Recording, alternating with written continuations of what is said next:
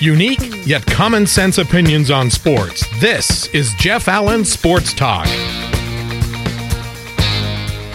And we wish you Happy New Year. Welcome to 2020. First podcast of the brand new year. Going to make a lot of New Year's references during this show, apparently.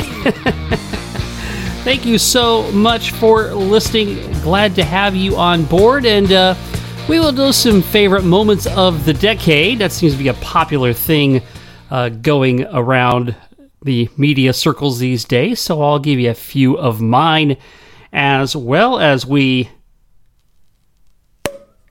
pop the champagne on another year.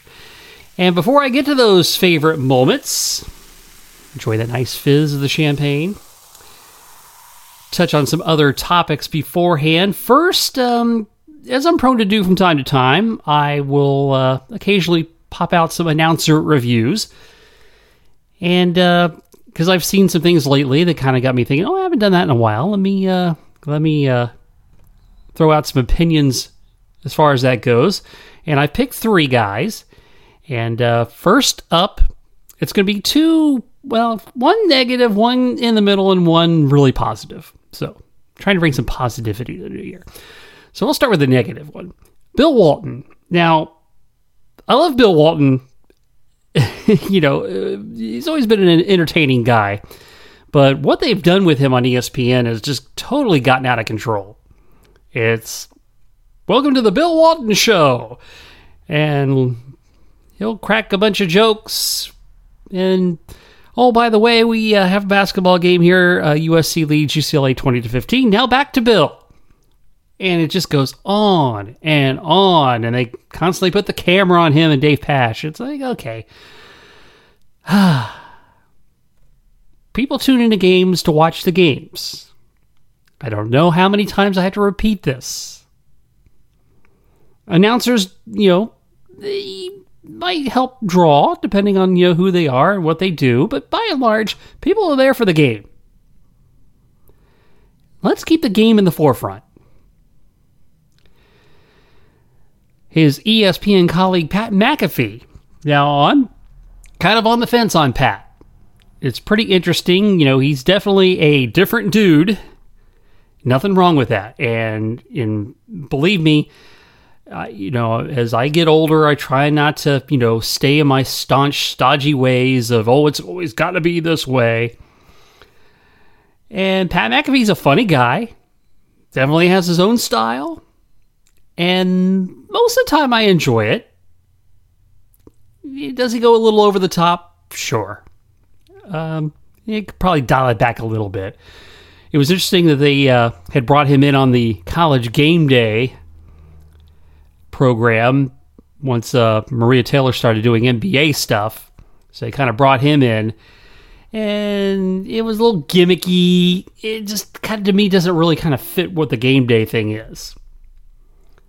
But as far as, you know, doing games and things like that, and I like the fact, you know, he, he talks about the brand with the kickers and everything like that. That's pretty cool stuff. So, don't, like I said, I think he could bring it back just a touch it's a little, you know, I know he he worked at Barstool for a while, so that's a you know a a big part of his shtick.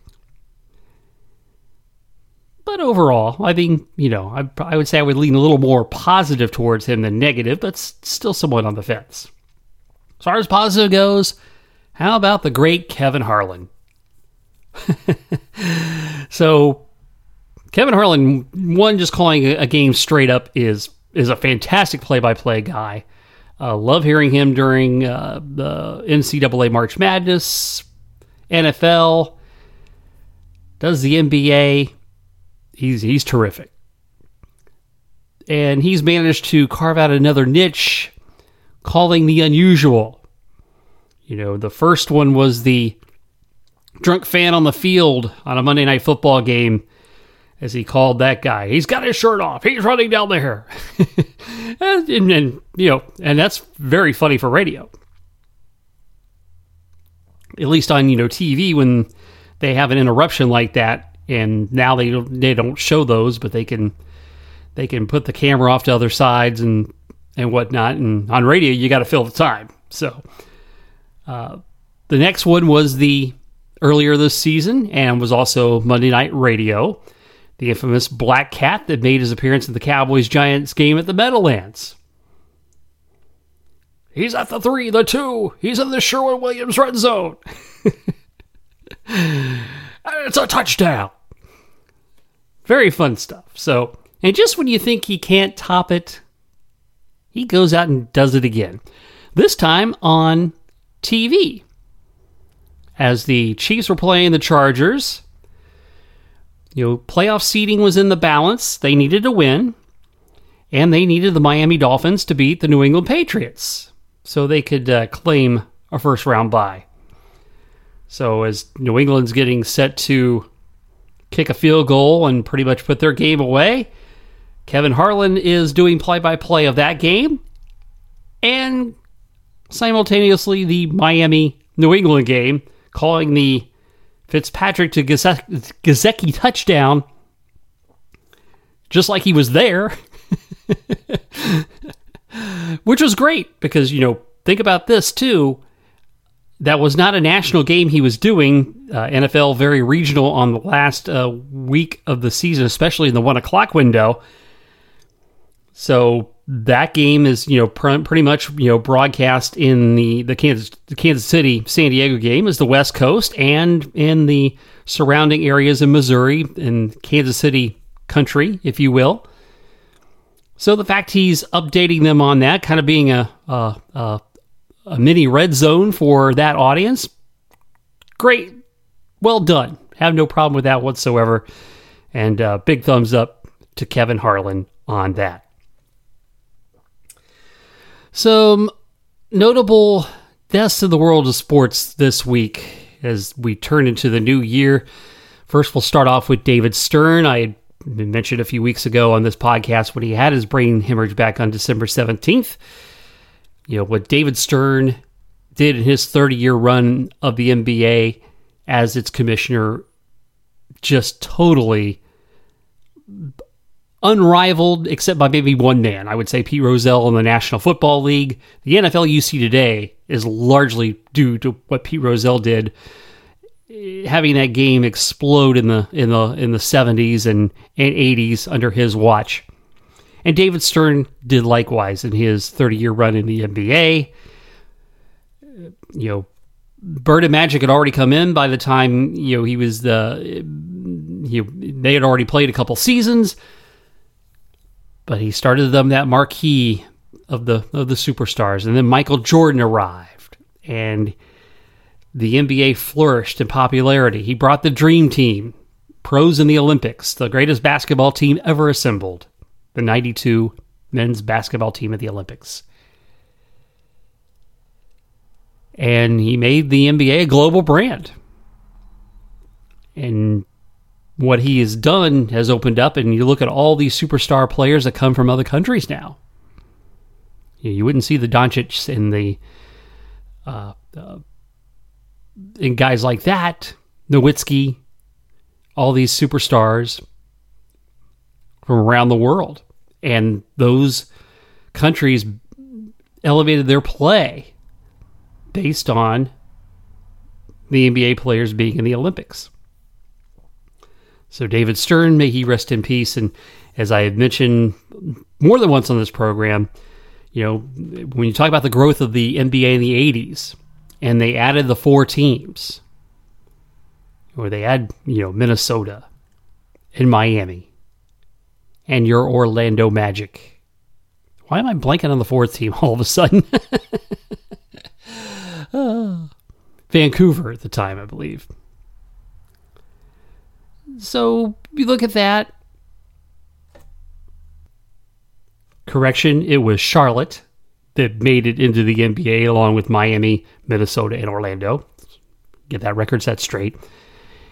And you think about the Orlando Magic you know, Pat Williams coming on board was certainly a huge boost to the credibility of that. And I believe David Stern, as I've mentioned on this show before, he uh, came on WKIS with Chris Russo. I was Chris's producer, and as of getting Mr. Stern ready to go on the air, you know, he asked me, uh, you know, how I think or you know the NBA would do in Orlando. Was totally floored by that, and obviously I said, "Oh, this is gonna be great." You know, I'm like uh, tw- I'm like 20 years old at the time. Loved the NBA. I'm a you know Laker fan at the time, and have had been a fan throughout the 70s, and just the fact that he took the time to ask that question. So you know, this is a guy that did his did his homework, and whether you know, you know, my opinion to him at the time, and he would have never ever remembered it. You know, wasn't uh, wasn't a wasn't a uh, scale tipper like I wanted to be, but I'm sure he asked many many people. Same with Minnesota and and with the Charlotte Hornets and Miami. Miami, you know, was certainly because that market had professional sports was pretty much a shoe in. And only three teams were going to get in at that time. So Miami thought to be a shoot in and was thought to be the other two spots would have to be fought among the other three. Minnesota had some professional sports experience, but they, you know, had lost a hockey team and and Charlotte had not had any professional experience. And you think of that growth and everything that David Stern did. As I said, probably the, the him and Pete Rozelle, the two greatest commissioners ever in professional sports. Also passing away January 1st, Don Larsen, New York Yankee pitcher whose legend was grown from pitching a perfect game in the 1956 World Series. Think about that. A perfect game in the World Series. He is the one and only man that's ever, ever done that. And that makes him extremely famous.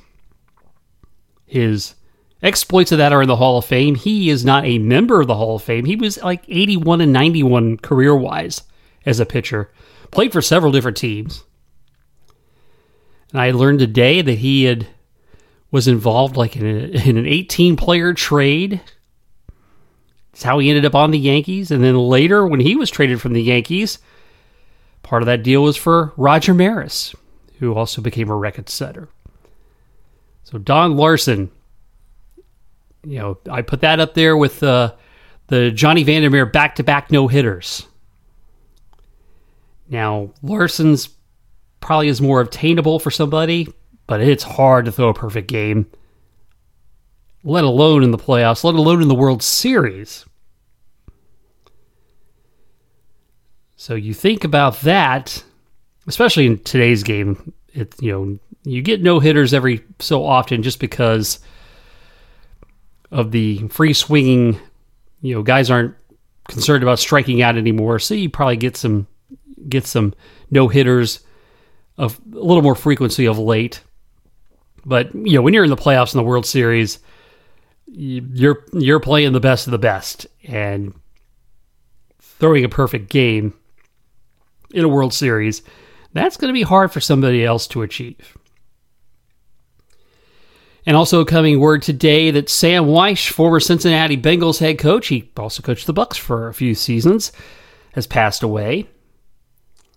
And Sam Wyche led the Bengals to a Super Bowl appearance, that incredible game against the San Francisco 49ers in which Joe Montana led them down the field to victory.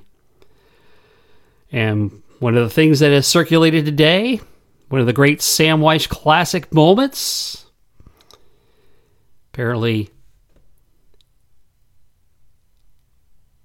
the fans were a little bit unruly that day in 1989. I believe it was early December.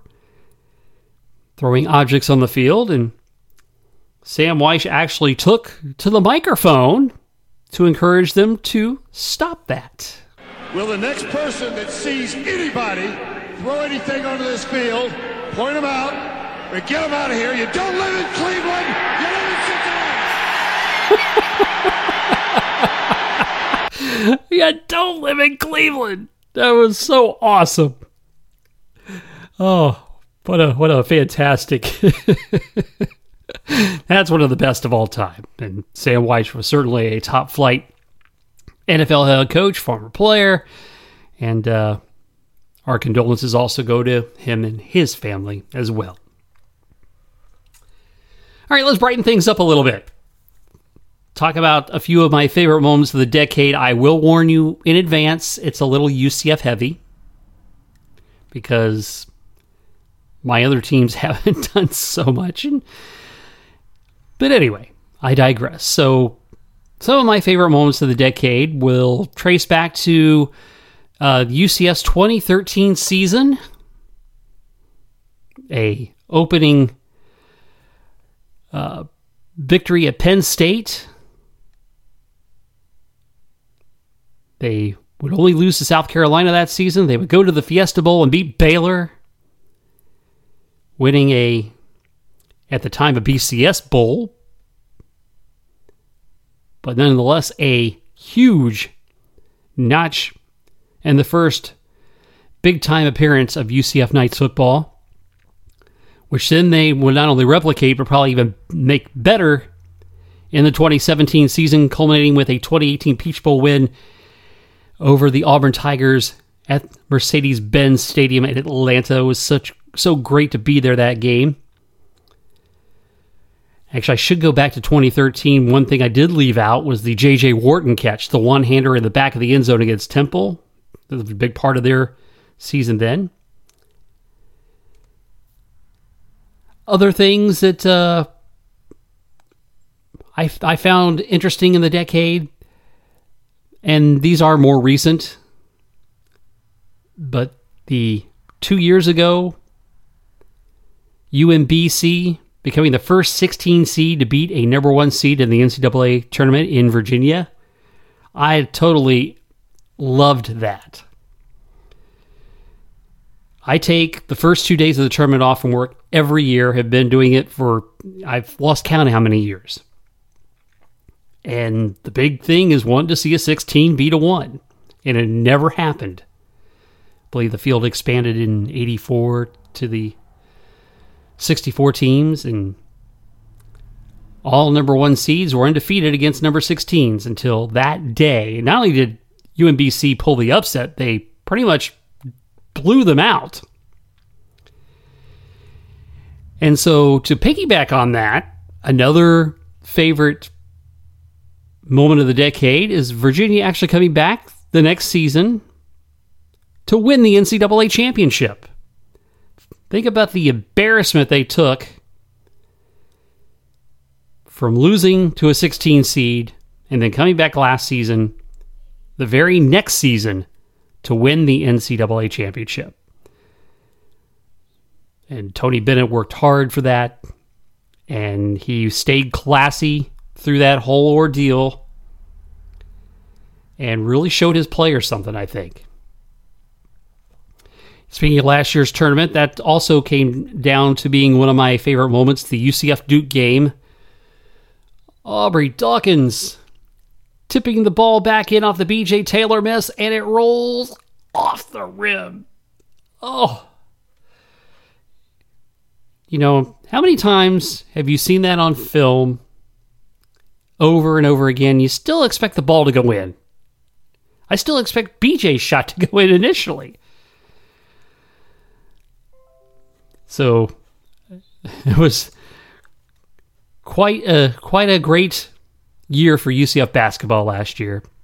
Just that close to knocking off a blue-blooded NCAA team and getting to the Sweet 16. Just so close. All right, let's talk some NFL. And how about Ant Antonio Brown. Dude. Shut up. You know, and, I don't say this to belittle people who might have bipolar disorder, but he shows all the signs. He's ripping people one minute. Next minute, he's apologizing and telling me, hey, you guys are great. Then he goes right back and rips them again. So he calls his tryout with the New Orleans Saints a sham that they did as a publicity stunt.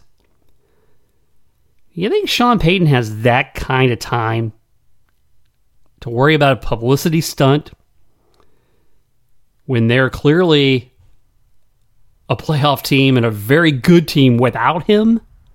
You think Sean Payton's got that kind of time? Yeah, I don't think so.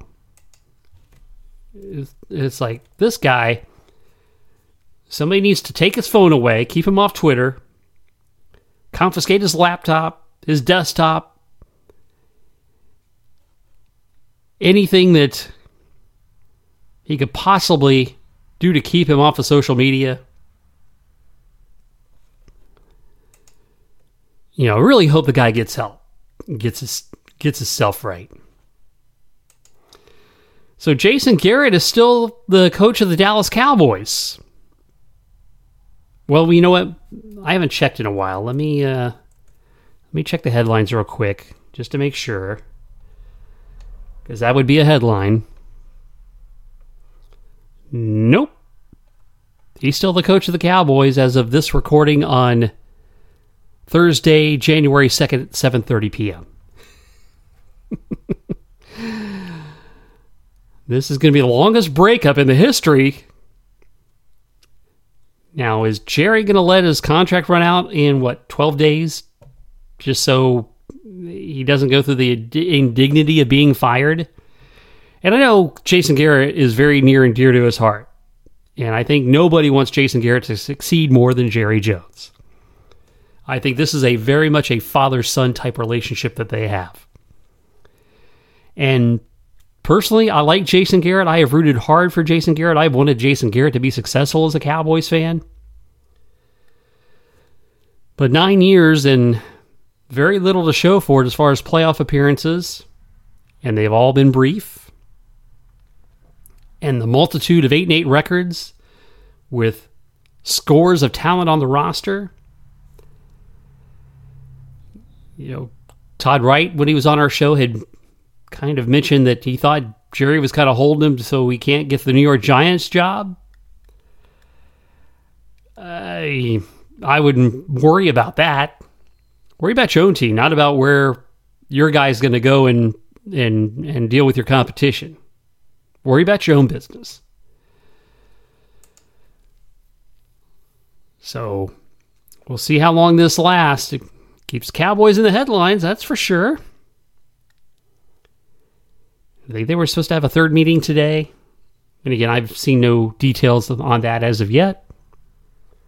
No breaking news on ESPN's bottom line yet. So Jason Garrett still employed by the Dallas Cowboys.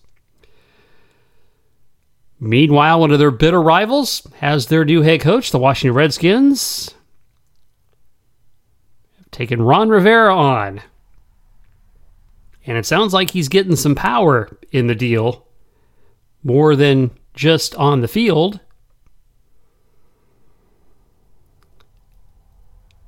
Very interesting uh, how this all came about.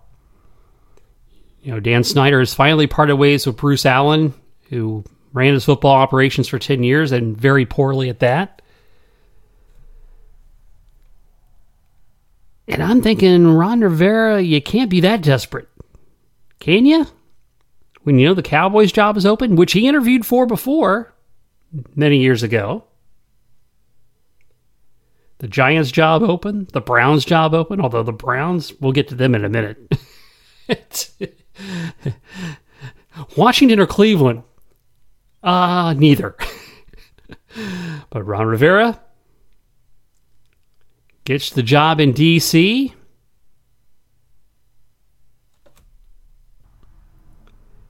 He has now brought on Jack Del Rio to be his defensive coordinator, a former head coach in his own right at two stops in Jacksonville and Oakland. But we shall see how this transpires.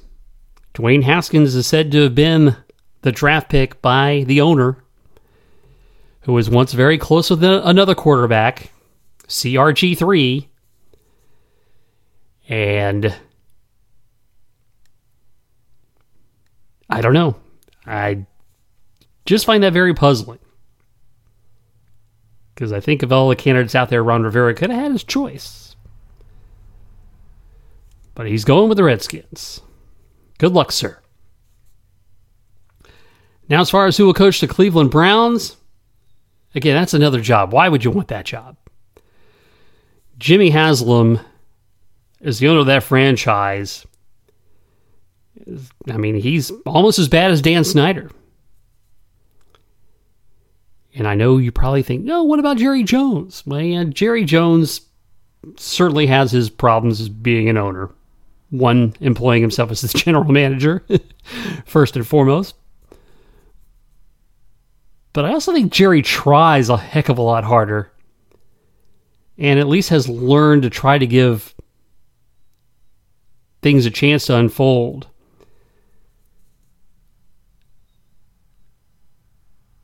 The Cleveland Browns, though, what a what a terrible franchise they have become. They're an embarrassment. And they just keep changing direction. Let's change our office. Let's change our coach on the field. Let's do this, let's that. You know, they go into this season being hyped as a potential Super Bowl contender. And they fell flat on their face. And the biggest you know, why they went with Freddie Kitchens. Yes, I am going to be a broken record. You've heard me say this before. Gregg Williams was the one who turned that team around last year as the interim head coach. He's the guy who got it done. And you don't let a team full of, I don't know, weird personalities or you know guys who only care about themselves, like Odell Beckham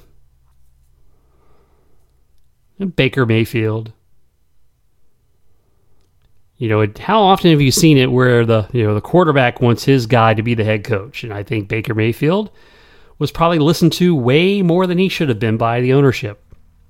And that's why they went with Freddie Kitchens. You don't do that because your quarterback no longer has accountability when his buddy becomes the coach. And Baker Mayfield regressed mightily in year number two. And if he keeps that up, he might end up living under the stadium like he does in the uh, TV commercials. Because he's not performing well on the field. You can't challenge fans to come down and say say stuff to your face and a guy is just totally immature. Every time I you think he's going to take a step forward, he finds a way to take two steps backwards. Making Colin Cowherd seem smart, which don't get me started on that. All right, so wild card weekend in the National Football League this weekend. Here we go. Saturday. The Buffalo Bills, Houston Texans, 435 on ESPN. This is an interesting matchup. I have a hard time getting a read on the Texans. Buffalo, by and large, their defense does a great job. Josh Allen is improved. It's a hard game to pick. But if you ha- if I have to make a pick, I'm probably going with the Bills. The 8:15 game on CBS on Saturday has the 6 seed Tennessee at New England who did not want to play this weekend.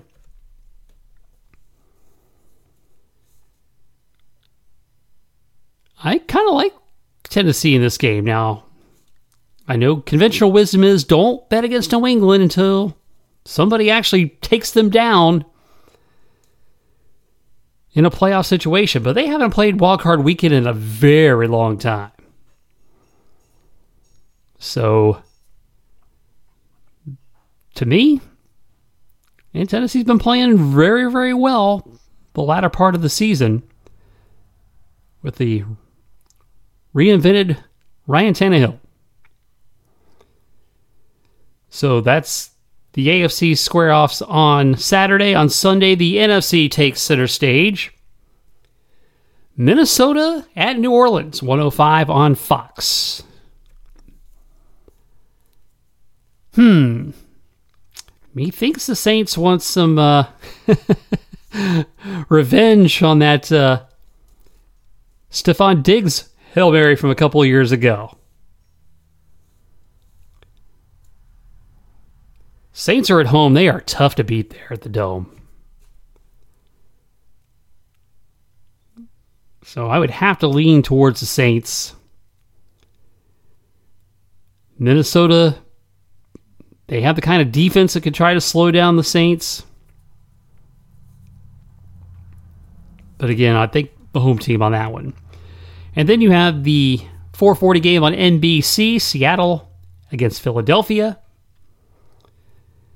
So Seattle is the wild card, has to go on the road. The Eagles get a home game, winning the dreadful NFC East. And my take was that no matter who won the NFC East, they were going to be one and done in the wild card round, and I don't see any reason to change that. I think the Seahawks will be moving on. And interesting thing, you know, I was thinking about the NFL playoffs as well. The Green Bay Packers, a team nobody's talking about. Right? Think about what the Packers have done this season. They've won 13 games. 13 and 3. But you hear people talk about Aaron Rodgers and you'd think they were, you know, limping along with Trent Dilfer, a quarterback. you know, percentage completion percentage is down. But they just keep winning. And they've built a heck of a defense this year. And I don't know about you, but even in a lesser season, and his numbers are still insanely good regardless. I mean, he doesn't throw interceptions. So you think about that. And at the end of the day, wait, he's got 26 TDs, four interceptions. Been sacked a lot, 36 times, but still over 4,000 yards. And a meager 62%. Good news for the Packers is he played all 16 games this year. And he's one of those guys.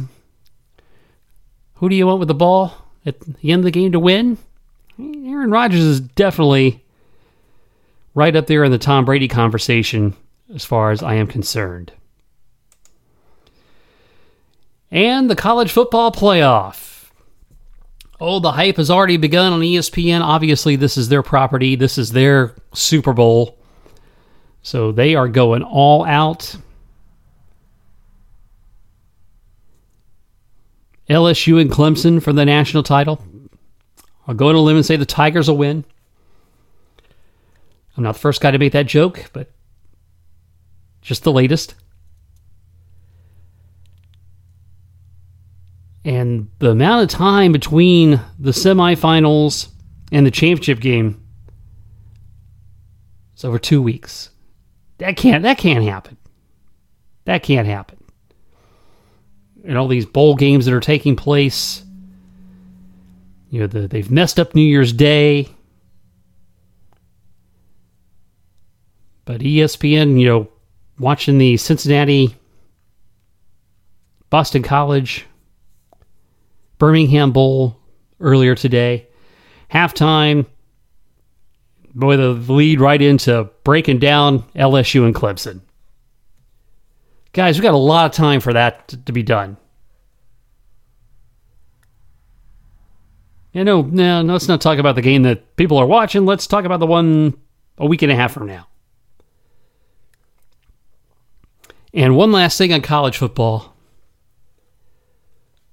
Dr. Pepper, for the love of God, please get rid of the Fansville campaign. it's dumb.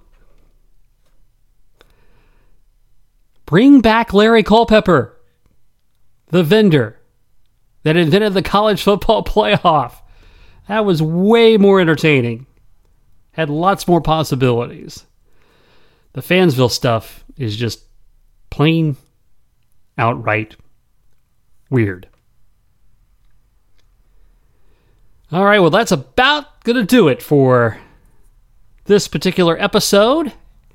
As always, I please invite you to follow me on Twitter at Jeff Allen underscore 88, and I will follow you back.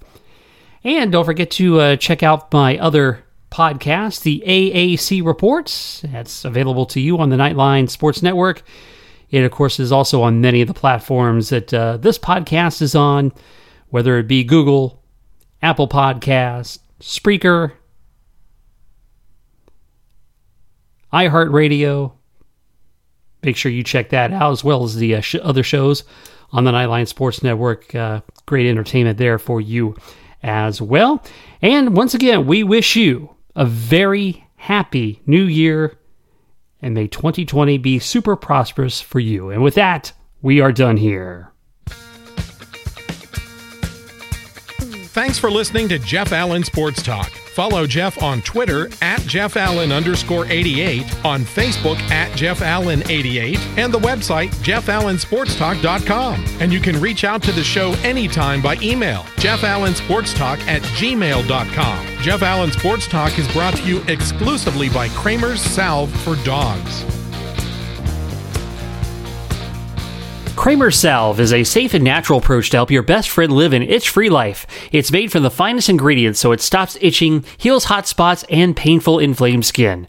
Kramer Salve contains a proprietary blend of neem, an ingredient known for its healing properties. A 4 ounce 6 month supply, including shipping, is just $30, and the 2 ounce 3 month supply, including shipping, is only $20. Help your dog in the itch and hot spot cycle. Order today at kramersalve.net. That's K R A M E R S A L lve.net.